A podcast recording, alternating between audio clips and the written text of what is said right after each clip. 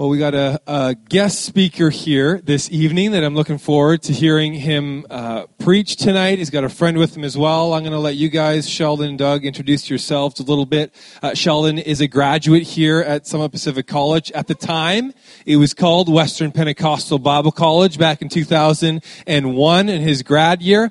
Uh, so why don't you give it up for Sheldon Armitage.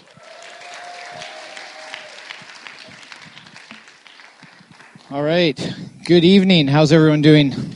Good. I didn't get the memo that I was supposed to wear a turtleneck today, so.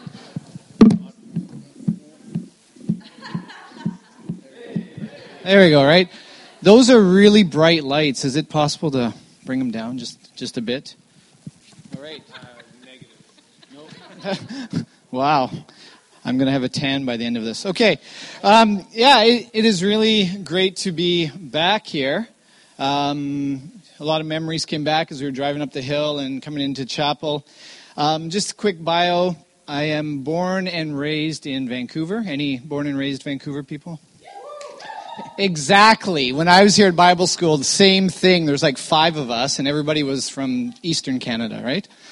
If you're from Van- if you're from Vancouver, anything east of Hope is Eastern Canada. So, um, that's right. No, so it's it's good to be back uh, here, and it's good to be able to share with you. Um, we're going to do things a little different tonight, if that's okay. Is that okay? Okay, good. Um, even if you said no, we're still going to do it different. Um, I'm a I'm a global worker, so you know we are kind of different, anyways, to begin with. So we're going to do this in three parts tonight. Okay, so I don't have a three part sermon or three point sermon, but we're going to do this tonight in three parts. The first thing we're going to do is the missions thing, okay? Complete with a slideshow and stats and pictures. So that's going to be the first thing we do. Then the second thing we're, we're going to do is um, a little improv interview uh, thing that my, my friend Doug is going to help me out with. Um, we've been on the road a lot in the last few days. We've driven from Calgary to Canmore to Kimberley to Kelowna to Vancouver. So we've been in the car a lot together. So you'll see a little bit of that. And then I'm going to share just a few musings from a, a middle aged white guy, if that's all right with you, at the end. All right? Cool? Okay. And I totally cannot see the clock, so I don't know when I'm supposed to stop, so this is going to be great. Um, all right, so real quick, um, let's do the missions thing here. So I've been a missionary in Slovakia or in Europe since 2002, and this is kind of our family mission statement. You know, our mission is to provide support solution to global workers, not missionaries, right? Global workers, churches, and missional organizations so they are encouraged and equipped to make a greater kingdom impact in Eurasia. And so, 2002, uh, left to work in the UK with an organization called Next Level International. We did leadership development, short-term missions, church planting all over Europe. Was traveling around working with pastors.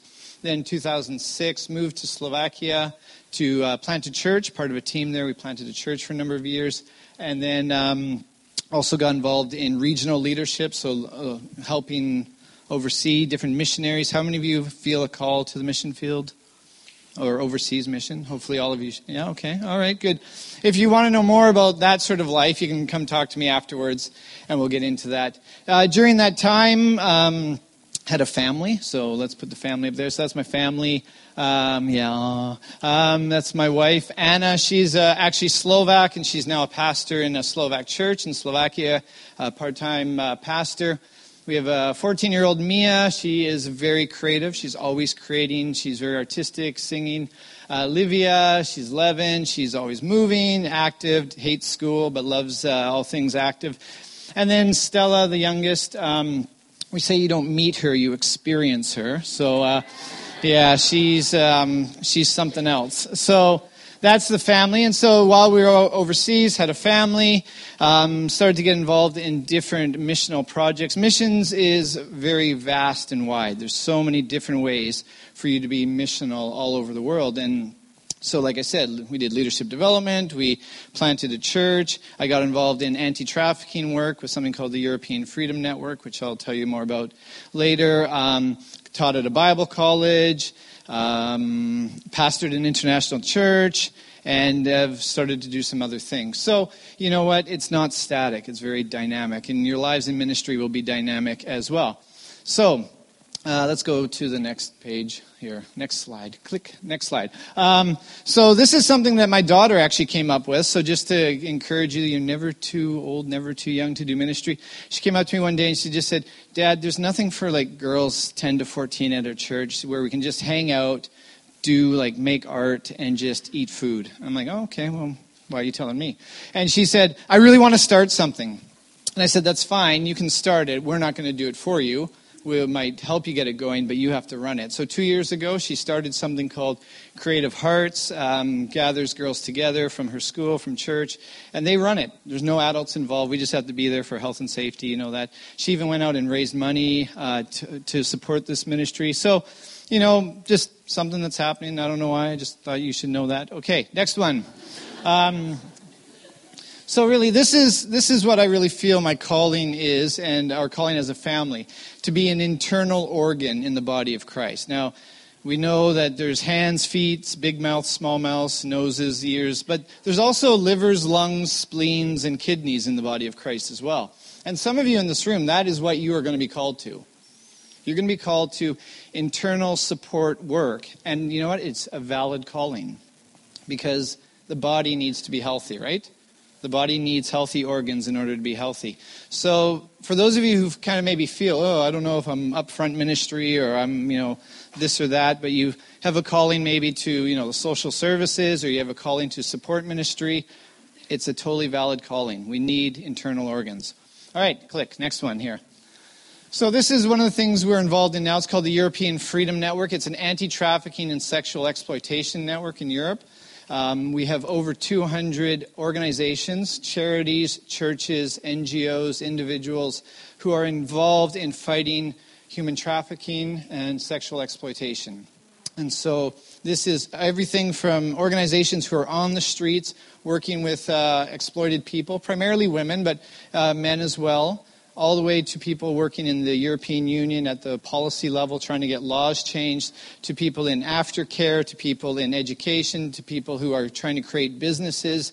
Because if you can stop poverty and give people opportunities, then stuff like this doesn't happen as readily. And so I'm on the board of that, and um, just a fantastic ministry. So, once again, if you feel a, a, sense of calling towards this or you'd like to know more about it, um, come talk to me afterwards. This is just a picture from our latest conference in Italy where we gathered together, uh, prayed together, brainstormed together about how we can do something about this. And our, our, our tagline is really with God and with each other, we're changing the situation. This is not a problem any one person can solve or any one organization, but we can hopefully change the situation so it doesn't happen. And it happens here in Canada. You just have to open up your eyes and be aware of what's going on around you. All right, next one. Uh, the Eurasia region. So if you choose to join us overseas in Eurasia, this will be your family. All right, these are some of our global workers who are working in all sorts of different areas from international churches to education to working with the poor and the marginalized in uh, different countries all over Europe and Western Asia. So if you feel a calling to that, come talk to me afterwards because one of my roles is uh, as the assistant regional director, so giving leadership and help to people who feel a calling to that region of the world. And so if you are interested, come talk to me as well. All right, we're almost done here. One of the things that I'm really involved in a lot more is what we call missional facilitation. And this is all about helping people who have a vision and a passion of their own that God has given them and maybe just get stuck. You know, sometimes you have a vision, you have a passion, you know what you want to do, you start doing it, then you get stuck somewhere. And you, you sometimes just need an outside set of eyes and, and ears to help help you move forward. And so that's what I'm trained in to do. That's what I do is I work with uh, organizations all over Europe who, um, who are doing awesome things in society, who are bringing the kingdom of God in, in just really creative and different ways, but um, maybe just need a little bit of help to do that. And once again, you might feel called to that. You might be someone who's good at coaching, someone who is good at asking questions, someone who's good at helping people um, achieve success. And that's really what we want to do is help people achieve success. And so these are just uh, some of the organizations that I've been working with over the last uh, couple years. Um, there's Choose Life Center, which is a uh, pro-life um, pro life uh, crisis pregnancy center in southern Europe. They're the only ones, and they're spreading like wildfire right now, which is great. Uh, Good Bureau, which is in Romania, which is all about helping business people have kingdom values. Uh, EFN, as I said, uh, Propel, which works with Roma Gypsy communities, bringing education to marginalized and, and poor, um, poor communities. So there are so many different expressions of God's kingdom out there. So many different ways for you to have a kingdom impact. Being a church pastor is one of them, and it's an important one, but there are multiple, multiple ways that the kingdom of God can be expressed. So that's the quick bio. That's some of the things I've been involved in and are doing. And like I said, I'm really happy to talk with you afterwards if you want to know more about going on the field or just uh, anything that I've said. So that's all right. End scene. That's the mission side. Okay. So here we go. I'm going to invite my uh, friend Doug up. Doug, come on up. Give give Doug a hand. All right. So, like I said, I've been on the road. Um, I arrived here last Wednesday. I flew in from Slovakia. I arrived here last Wednesday um, doing some work with uh, Doug and his organization. And then on Saturday, we got in the car and we went on a road trip. Now, how many of you have done the trip from Calgary to Vancouver? Okay. All right, yeah, yeah, most of you. All right, it's fun, isn't it? Um, how many of you made a detour through Kimberley on your way? Yeah, a few of you. Okay, so we went, like I said, we went Calgary to Canmore, to Kimberley, to Kelowna, and then to Vancouver. So we spent a lot of time in the car together, haven't we? All right. So what we're going to do is we, I want you to picture we're in a car together here. Well, it's in England because you were driving, so it would be on that side of the road. And um, yeah, just go with it, all right? This is either going to be amazingly successful or completely terrible. We're going for the first one here. All right. Okay. Uh, so my name's Doug, and apparently I'm supposed to sit here and interview Sheldon um, because he's supposedly the most interesting person in the room. Supposedly. I disagree. I think I'm much more interesting, but alas, the two of you invited Sheldon, so I have a better story. Um, so the amount of time we've spent in the car is 21 hours, 43 minutes, and two seconds. That is accurate. He would be the one to figure that out. So What's been interesting for me is watching the last three days as you get you amped yourself up for this. I did. I did. And uh, I am curious to know why you're so flippin' nervous. All right. So that's the scene. All right. So we're driving. You weren't supposed to bring them in. There, there's a space there. All right. So we're driving. Well, to be honest, you know, the reason I've been so nervous is it was 18 years ago that I was here. A lot has happened, and I know when I was here, I heard a lot of sermons, like a thousand and one sermons, okay? And so the whole time I've been thinking about this, I'm like, do I, well, what type of sermon could I actually preach that would, you know, is it going to stick? And then I thought, okay, if I don't do a sermon, maybe I could just do something inspirational, right? But I'm not an inspirational kind of character, you know that. And then I thought, well, maybe I could pretend I'm from, you know, I'm from their future, you know, because I'm 42 years old. So here, you know, words from the future. But I'm actually from the past, and their future looks completely different than what reality I'm living right now. So to be honest, I, it's, it's all about relating. I was like, how on earth am I going to relate to the people in the room? So, yeah, so I've been racking my brain, racking my brain about how to do that. Yeah. Uh, the other thing I forgot to ask: Why are you my friend? Do we have time for this? I'm your friend because, you know what? Actually, the first moment I met you, I couldn't stand you. I remember that. I remember that. And you know that because I've told you that. Might have used other words, but. Um, but it was one of those things where actually, as we got to know each other and as we opened up to each other, um, we realized actually there's some different things about life that we share in common. And um, I don't know, you, you're just fun to be around. I can get along with anybody, though, so. Thanks for that.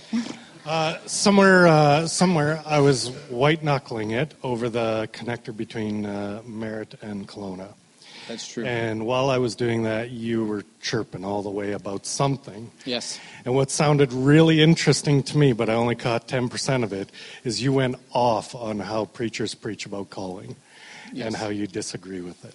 So let's hear the Well, full no- story that I missed. Yeah, so because you missed the 90%, you didn't get all of it. But so, yeah, you know what? Calling is such a such a misunderstood but really important thing. Like for me, at least in the last few years, you know, call it a midlife crisis. I don't know what you want to call it. I really wrestled with this idea of what does calling actually mean.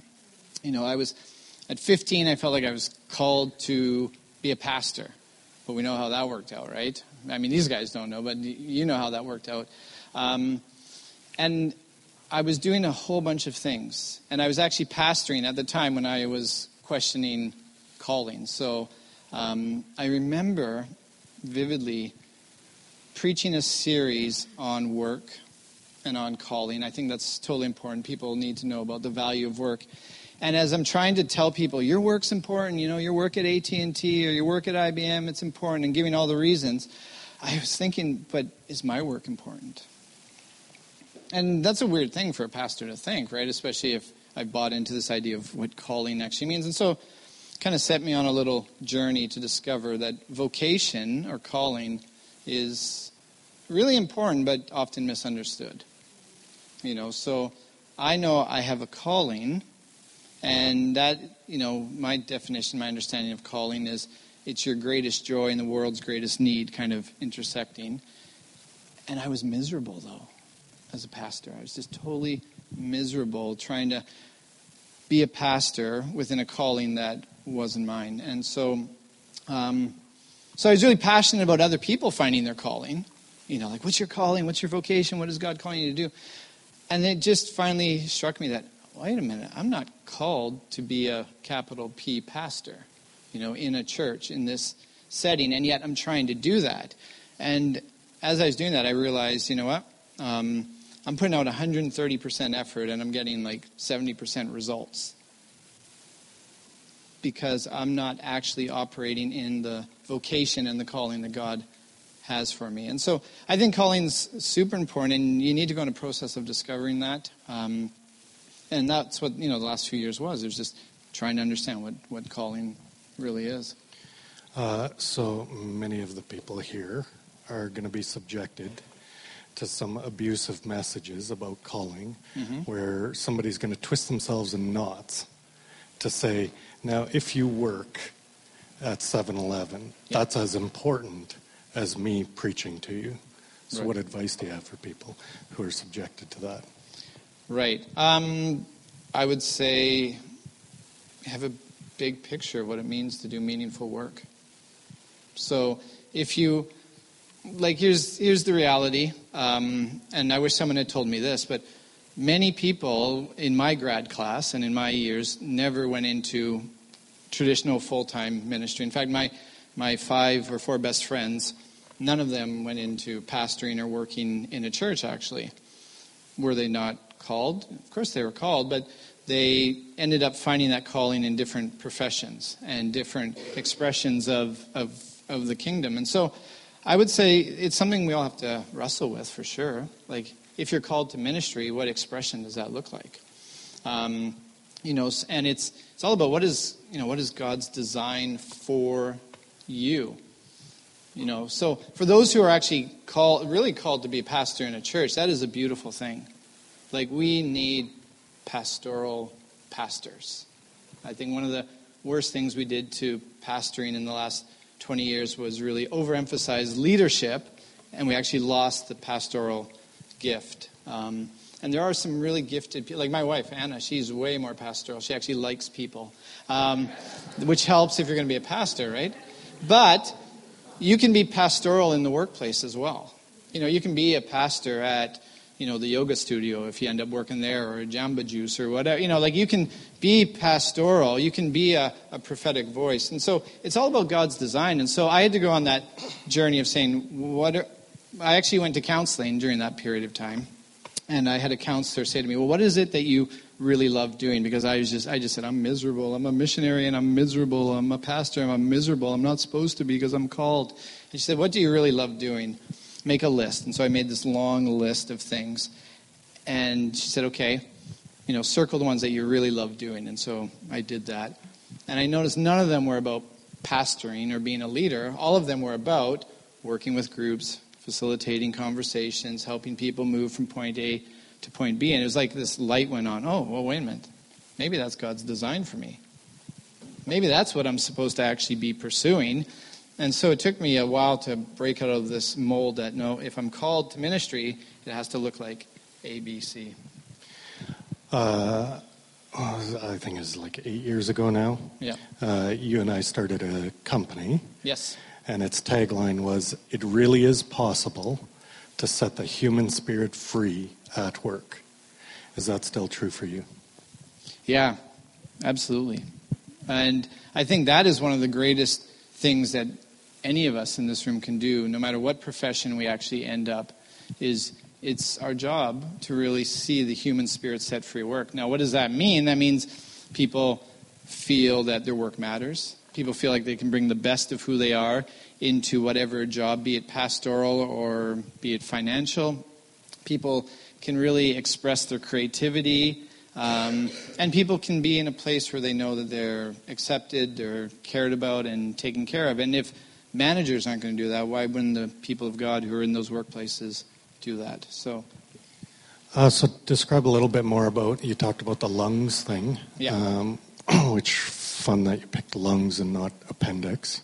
yeah, well, But for yourself, um, talk a little bit more about what does it mean to, for God's design on your life? right. Be more specific. Be more specific. You're, you're just pressing me, boy. I hope, hope we get to uh, Summit soon. We're driving, right? No. Um, so, So you said it was 18 years ago. yes, 18 years ago. That's right.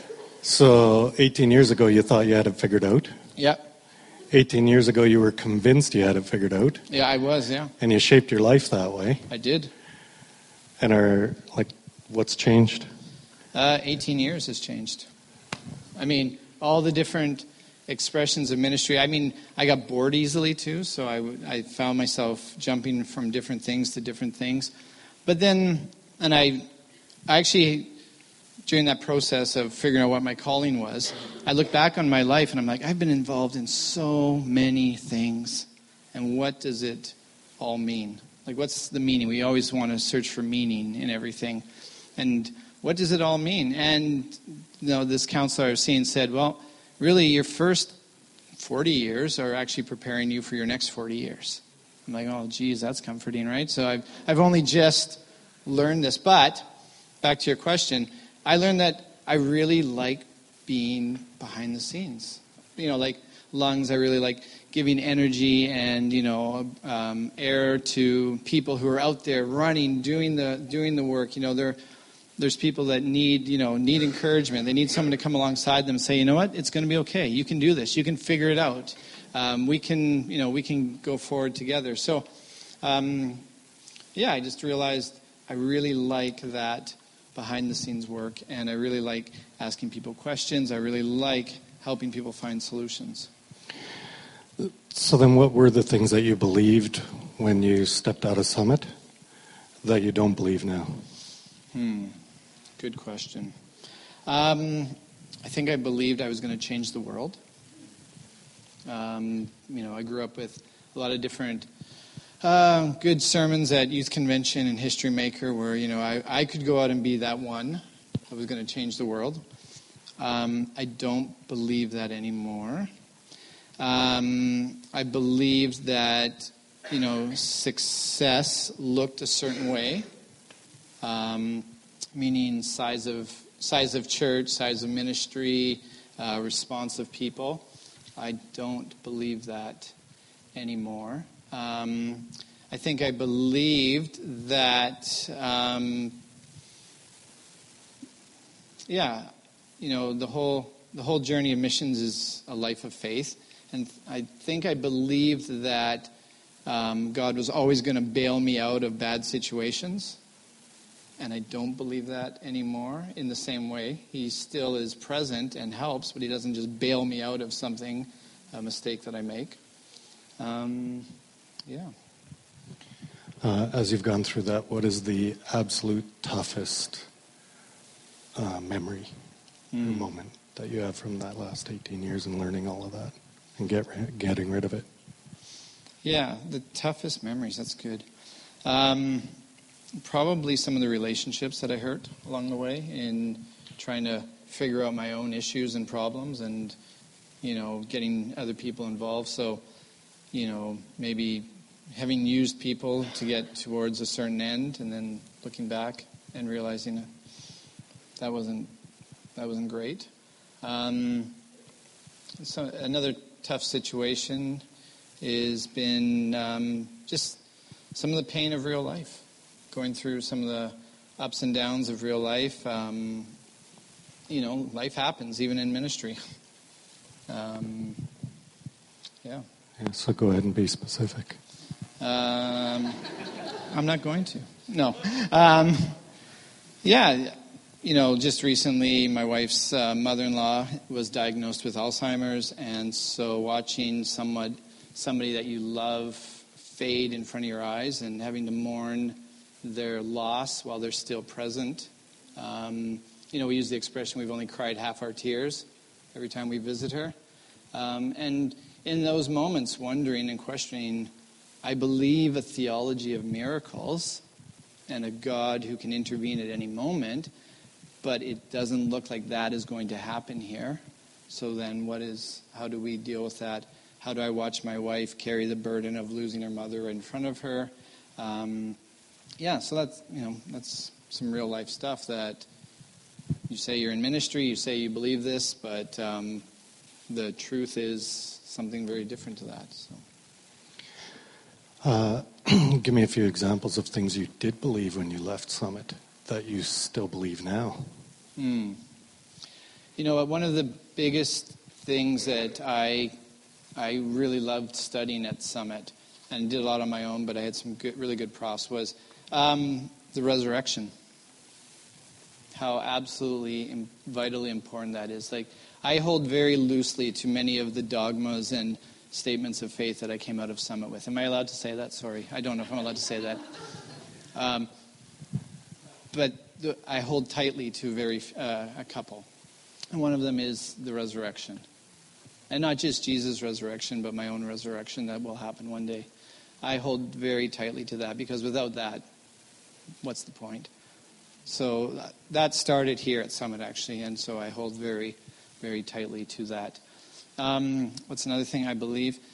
I really do believe in the power of the church, um, but not in the ways that maybe I did believe, but I really do believe the church is so vitally important. Um, it's important as a community of people coming together, it's important that it's a presence in whatever community it's planted. I believe it's a place that um, can actually offer care, love, and, um, and a prophetic voice. Um, so I came out of Summit not, yeah, never um, disparaging the local church, but actually feeling even more connected to it. And you know what? I came out of Summit believing that God really did have a plan and purpose for my life. I still believe that. I just don't necessarily believe it's the way I thought He was going to do it. So, um, you know, one of the one of the things that I figured out, or at least it was helpful for me in the last couple of years, was this idea that God's will isn't necessarily a straight roadmap from point A to point B. And in fact, even that roadmap or um, you know pathway imagery wasn't helpful for me because my life had gone all over the place. I'm like, well, where's it going to? And actually, the, the metaphor that was more helpful for me, and all metaphors have limitations, was actually God's will is more like a canvas. And he allows us to paint on his canvas. And he says, you know, I'm creating something beautiful. You get to paint on it. And so I take my little bit of paint and I try to make a picture that fits in with all the other pictures. And, you know, if I make a mistake, in, in roadmap theology, if you make a mistake, you take a left turn or a right turn and you either miss the destination altogether or you got to come back onto it. But in canvas kind of metaphor theology, if I make a mistake, God comes along and says, okay, that was interesting. We're going to make that into a tree. you know, and it's this idea of, you know, Hebrews tells us, you know, Jesus is the author and the perfecter or editor of our faith. And that gives me comfort that as I go along and I make mistakes, those mistakes don't take me outside the, the will of God. Those mistakes don't cancel the calling that God put on my life. Those mistakes don't, you know, erase me from, you know, the story He's creating. But those mistakes, God is redemptive, and He comes along and says, okay, that was interesting. We're going to correct it, and you can keep painting. And you keep going with And that's, for me, the will of God is much more about the art that God is creating in, in His world and in His kingdom than just getting me to a destination. So I'm a little bit selfish. I know that. Trust me. 21, 21 hours in the car. No. Uh, all of those things that you've held on to for 18 years, I want to know how they have directly affected our relationship and how you've treated me. Mm. mm. Then I'm going to take you for a tuna fish sandwich after this, right? Um, how have they affected us? Hmm. Yeah. So, okay, here's how they've affected us. Um, it's a broader question. That it's what, what's the implications what's to the, the relationships in your um, life? So my my view of church has expanded. Okay, so while I said the local church is important in a community, my view of the church and what God is doing in the world is very broad. And so I see what you're doing in the nonprofit world in, in Calgary and around Canada as kingdom work. You know, you and I have talked about this that you're pastoring people where you are. And so when we are able to talk or we're able to send each other messages, you know, that's a that's a that's a church connection. You know, that's that's part of my connection to to church. So that's that's given me a broader view. Um, you know how it says it affected me. I really just I want people to really get and understand resurrection theology in the sense that new creation is what God is after. You know, throughout the whole New Testament, God is doing new creation. And so that means we're involved in the work of new creation now. And so, you know, what you do in your workplace, what you do in your community, if, is it bringing things to life? You know, is it actually speaking hope, speaking life? Is it actually creating opportunities for people to experience the kingdom? And so I know that that's, you know, I've seen you and we've worked together, so I know that that is what you're doing in your way. So, yeah, that's become one of my strongest messages anytime I get to speak or preach now is God's doing new creation in all of us. You know, and it's not just that verse from Second Corinthians, you know, you're a new creation, hooray, but that's in the context of God is doing new creation all around us. And if we can grasp that, and if we can think about that, regardless of whether you pastor a church for the next 40 years, or you try it out for two years and say, ah, you know, this really wasn't for me, um, you still, you're a person of resurrection, you're a person of new creation. And if you're involved in helping restore dignity and worth and value to people, and you do it in, in the name of Jesus, if you're involved in reconciliation work, if you're involved in, you know, helping the marginalized and the poor, then that's, that's new creation work, that's resurrection work. Uh, what's your expectation for the next 18 years? That I keep figuring this out. Of being my friend. Oh, being your friend. 18 years, eh? um, yeah, no, that, that we continue to push each other and have more road trips. No. Um, yeah, the next 18 years, I don't know. Just to figure this out and uh, figure out what it's preparing me for because everything's preparing you for something else. Uh, so I met Sheldon in 2005, so I haven't known him 18 years. Um, but he certainly is the person uh, in my life that has stuck through the last 14 years in exactly the way the Bible talks about iron sharpening iron. And uh, I think that iron sharpening iron is not so much about sharpening. What Sheldon's done in my life for me is that he has rounded out the rough edges so that I can uh, stand to have a conversation with you. So. I'm, I'm, I'm, I'm, I'm God's sandpaper for Doug's life. So there you go. B, there you go. All right. Okay, we're gonna we're gonna move into the final part. Is that okay? All right, you still with us? All right. Okay, here we go. So Doug's Doug's not Doug's not wrong in that when he said um, I had a lot of nervousness uh, as I prepared for for coming here, and I don't know why. I mean, I can usually uh, crack off a sermon pretty quick, or you know, I like to I like to study. I even I was just like, what am I going to do? What am I going to say? And Kim sent me some helpful stuff, and I was like, okay, that's good. I, eh, what's going on? And I went back through my archives as you do. Always save your sermons. Let me tell you, that will bail you out in many situations if you're going to. Um, and but there's nothing there. I'm just like, no, what's going on? And um, and I just, like I said, you know, you're going to hear a thousand and one sermons.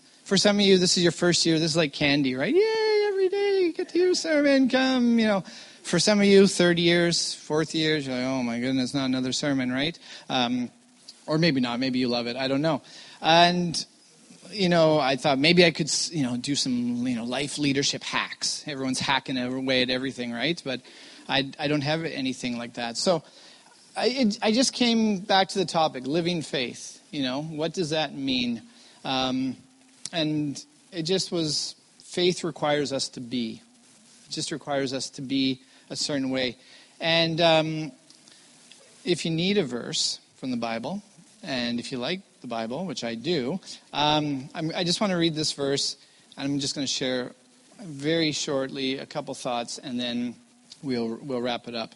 But this is from Philippians one um, three to six, and this is especially uh, important for you as you're going through Bible school to remember this, especially when you hit third year cynicism or whatever it is that happens. Um, remember verse number six. But this is Paul talking to his uh, friends in uh, Philippi. He says, I thank my God every time I remember you.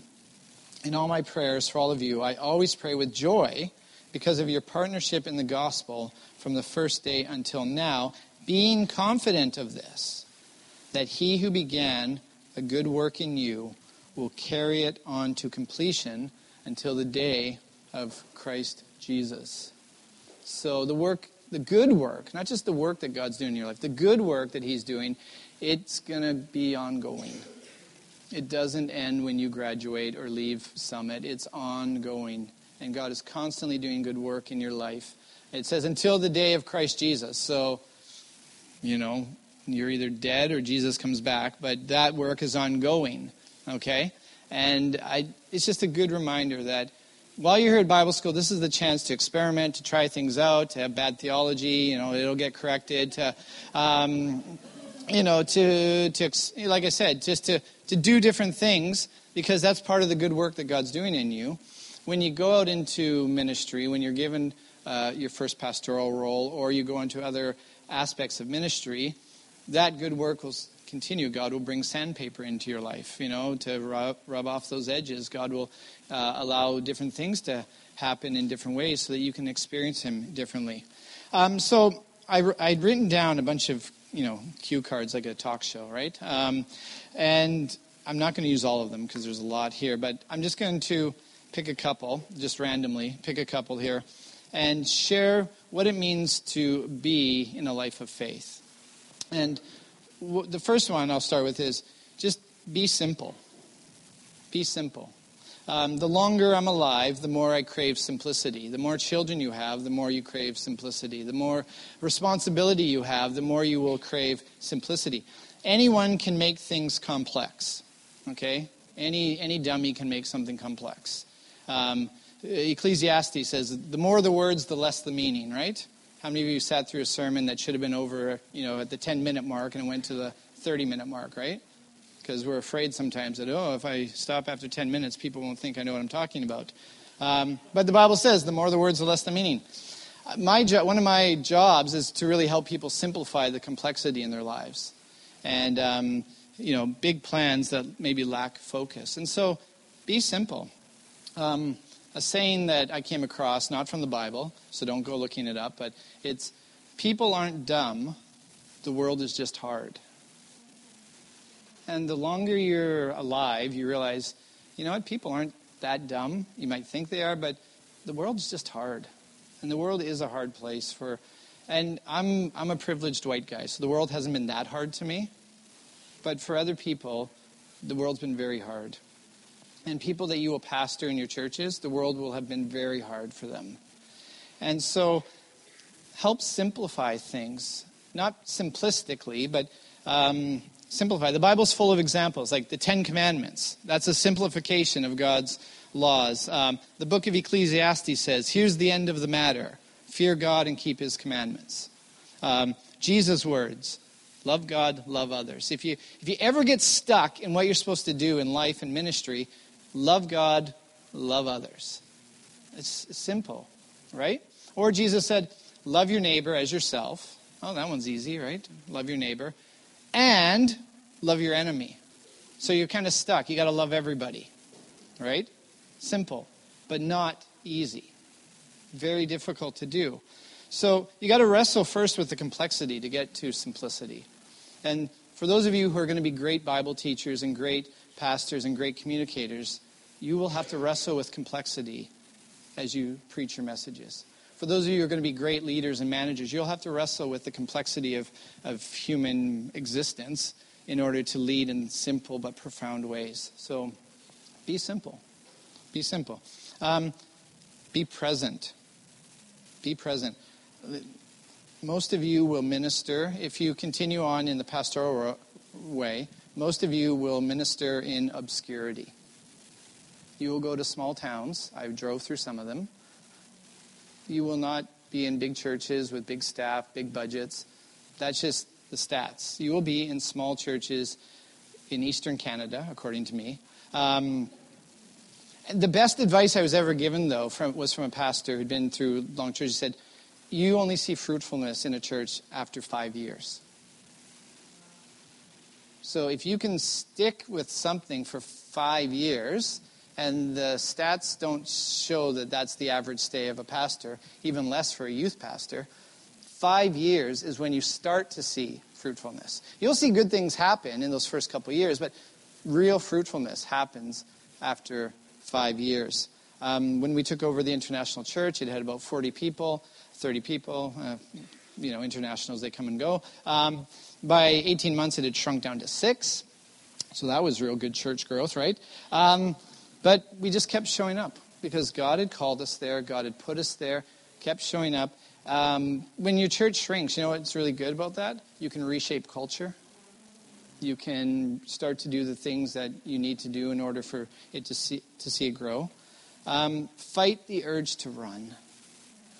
Fight the urge, especially when things get difficult or challenging, or your your friends on Instagram who are posting you know stuff from the stage of their last worship set, you know, and they got all the lights and the smoke machine, and you know you're playing a ukulele or whatever. For you know 20 people who are over the age of 80, um, fight the urge to run. Instead, be choose to be present for the community that you are called to pastor. And I don't mean the community of the church, I mean the whole community. This is something that Doug and I talked about, and this was Doug's profound wisdom, so I'm not going to claim it as my own. When you are put into a church or into a place like Fernie or Tumbler Ridge or, you know, fill in the blank, small town BC, you are not pastoring 20 people, but 2,000. We have to recapture this idea of the parish, meaning the church is in the center and you pastor everybody. Whether they know it or not, you are pastoring them. And you can only do that if you're present. And it will take years sometimes to build that up. In the mission world, we get this, I think, a little bit better than here, but you've got to contextualize. You've got to be present. The, the locals have to trust you. And we can't do that if we're running off to the next opportunity. Ministry is not necessarily about the next best thing, but it's about being fully present where God has put you. Um, presence matters. We, we use the expression the body of Christ, and it's a nice picture, metaphor. We think, oh, that's lovely. But have you actually thought that maybe the body, it's actually Christ's body in the community? And so, what Christ wants to do, how he wants to move, who he wants to speak to, is done through you, the church. And you can't do that if you're not present. So, be present. Uh, we'll skip that one. Um, and that one. Okay. Um, be loud, though, as well. Uh, the church really needs to have a prophetic voice in society. I'm absolutely convinced of that. But not just for our status quo, not just to keep things the way we like it. Okay? We need to have a prophetic voice. The things we need to be speaking out against, though, are idolatry and injustice. Those two things always go together in the Bible. Anywhere you have idolatry, you have injustice. And idolatry is just simply those things that we allow to be our gods.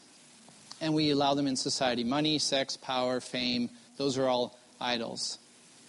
And whenever we worship idols, and by worshiping I mean give, our, give away our authority to them, put them in high priority, there will always be injustice towards other people. We will always treat people poorly. So we see this in economic exploitation, we see this in sexual exploitation, we see this in uh, the way we uh, treat people in leadership or the way people in leadership treat other people because we've created idols that we worship. And we worship them in the church, not just in society.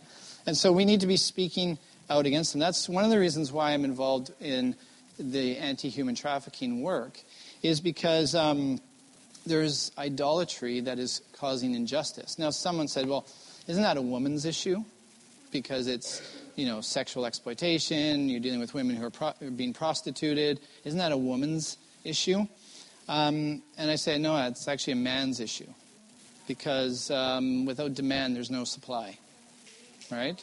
Without, you know, and without pornography, there's no uh, distorting of our view of women. And, you know, guys, I'm going to speak directly to you. If that's an idol, you need to get it sorted because it will lead to injustice. And I know women too can be exposed to it as well. And we have a sexual idol in our society that we need to get sorted, but it is it is a man's issue as well.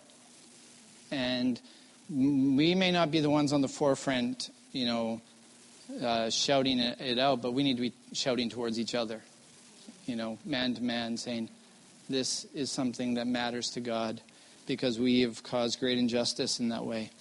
Um, yeah, so be loud against the things that are causing injustice in your community that you will be put in. But also be quiet. Um, a prophetic voice requires a posture of listening.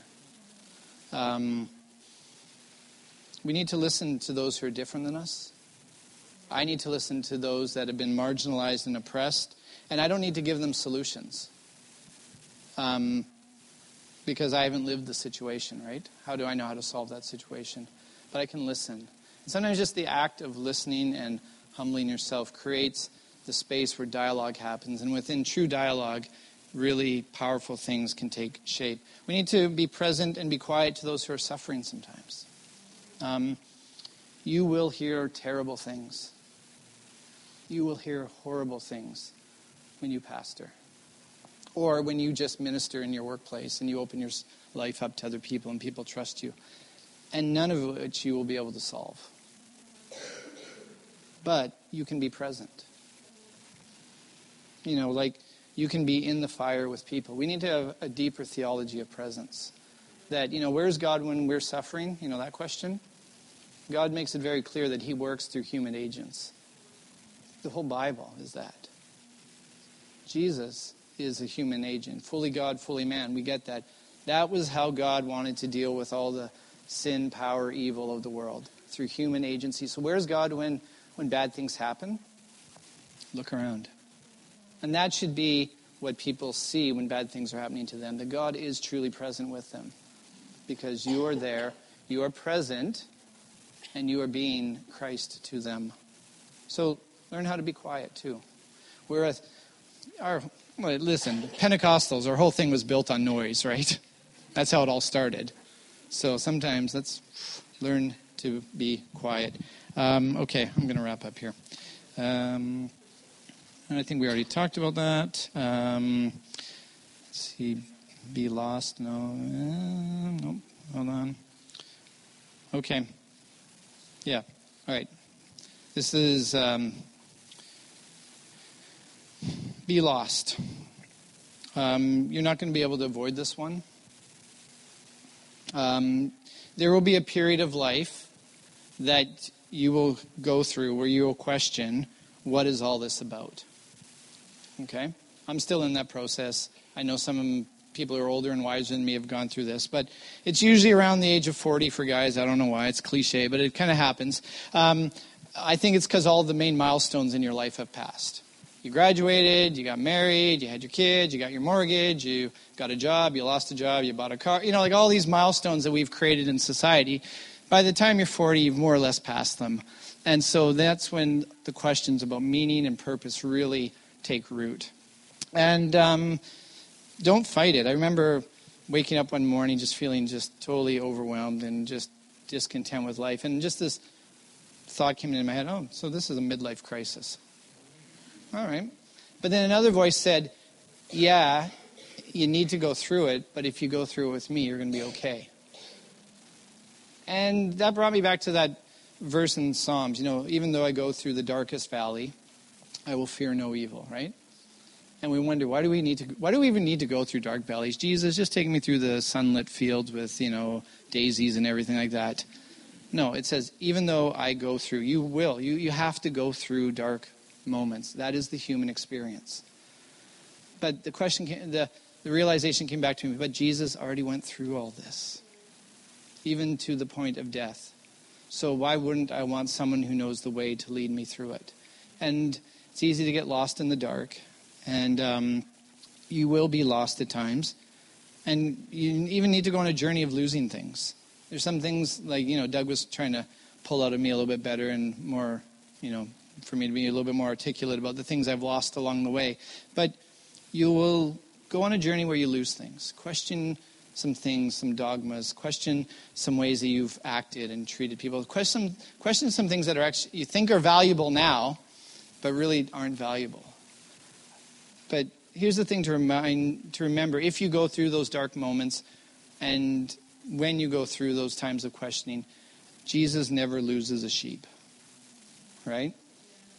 I mean, I know that sounds like something you put on a bumper sticker. Hey, Jesus never loses a sheep. But, you know, it was one of the, one of the parables he told, right?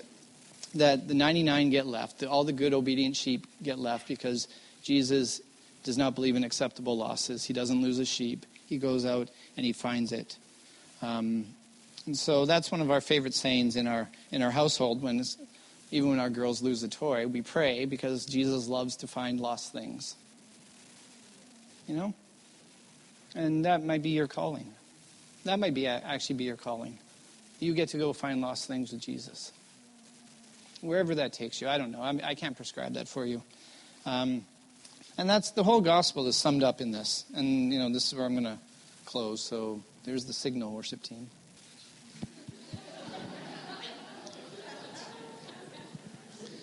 you know, um, you know, the whole gospel. If you ever get, if anyone ever asks you, you know, if anyone, you know, that golden unicorn moment, someone says, "Hey, what? Tell me about the gospel." If anyone ever asks you that, what is the gospel all about? Don't give them four points. Don't try to start with, you know, the Big Bang and work your way from there. Tell the story of the prodigal son. Like, that's the gospel, right? That's the gospel. That's, that's what Jesus did. He told the story of the prodigal son. And in the end, it's the father who's looking for the, the son. Even though the son says, I'm going to go back to the father, there's that verse that says, when he was still a long way off, the father saw him. Now, I don't know about you. I don't know my ancient near history that much. They didn't have binoculars back then right? Which means the father was looking for his son. And, you know, that's what Jesus loves to do find lost things. And so, be found. As the psalmist writes, even the darkness is light to you. So, there's no place that's so dark in society, however we want to define darkness, where the light of God isn't already shining. And that's actually what calling really gets summed up is where is God already at work, inviting you to join Him? That's calling. He's calling to you. He's saying, Come, I'm here. And this is perfect for you. This is perfect for who you are. So come. Maybe it'll be, you know, Battlestar Galactica Church. I don't know. Maybe it'll be, you know, a church of six people, five of whom are related. I don't know. You know, maybe it's going to be to, you know, the brothels in Southeast Asia. Maybe it'll be to Bay Street in Toronto, and you're you're going to make billions of dollars. I, I don't know. You know, I, I don't know. I'm not God. But just know that this is His world. He is at work within it. There is nowhere that's so dark that He does not want to find lost things. And so, part of what you're here is to start the journey of understanding God's voice that's saying, Come over here. This is where I'm calling you. And you may get there, and you may only stay there for a little bit. That's fine, because you're listening to the voice of God and he's calling you. You're not listening to the voices of success and fame, and you know you can have a better gig if you go over here. And along the way, the voice will change, and you follow, and it may not always make sense, but all you know is you're involved in new creation. You're helping Jesus find lost things, and you're discovering more and more about who God has made you to be. And you go back to that verse that says, "Oh, right, you began a good work in me." And you're completing it. Slowly by step by step, dark moment to good moment, pain to joy. If we entrust that to God, He's going to complete the good work. And you know what? You got nothing to worry about. You got nothing to worry about. So I'm not a very good closer, so I'm going to bring in Gavin. You seem like a good closer, so. Um, but I just, if I can pray for you guys, that'd be cool. And then. Um, We'll see. Oh, thank you. Um, those aren't that valuable, but all right. Can we stand together and just, um, yeah, get some blood flowing and.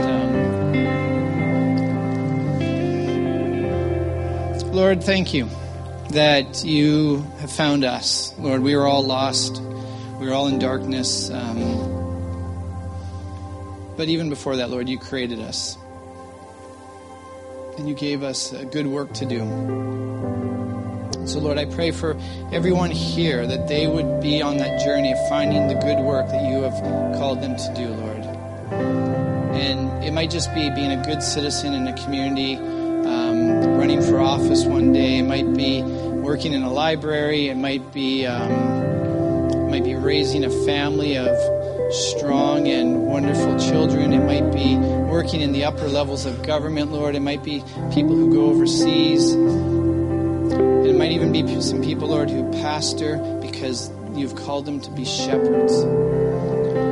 And so, Lord, I pray that this would be a moment now for some that they just start that journey of calling. Really start to understand what that means. Holy Spirit, I pray that they would entrust the journey to you They would entrust the journey to you. Lord, they would look for where you are at work and where they can get involved into that work, Lord. Thank you for the invitation, the calling to all of us to be like Jesus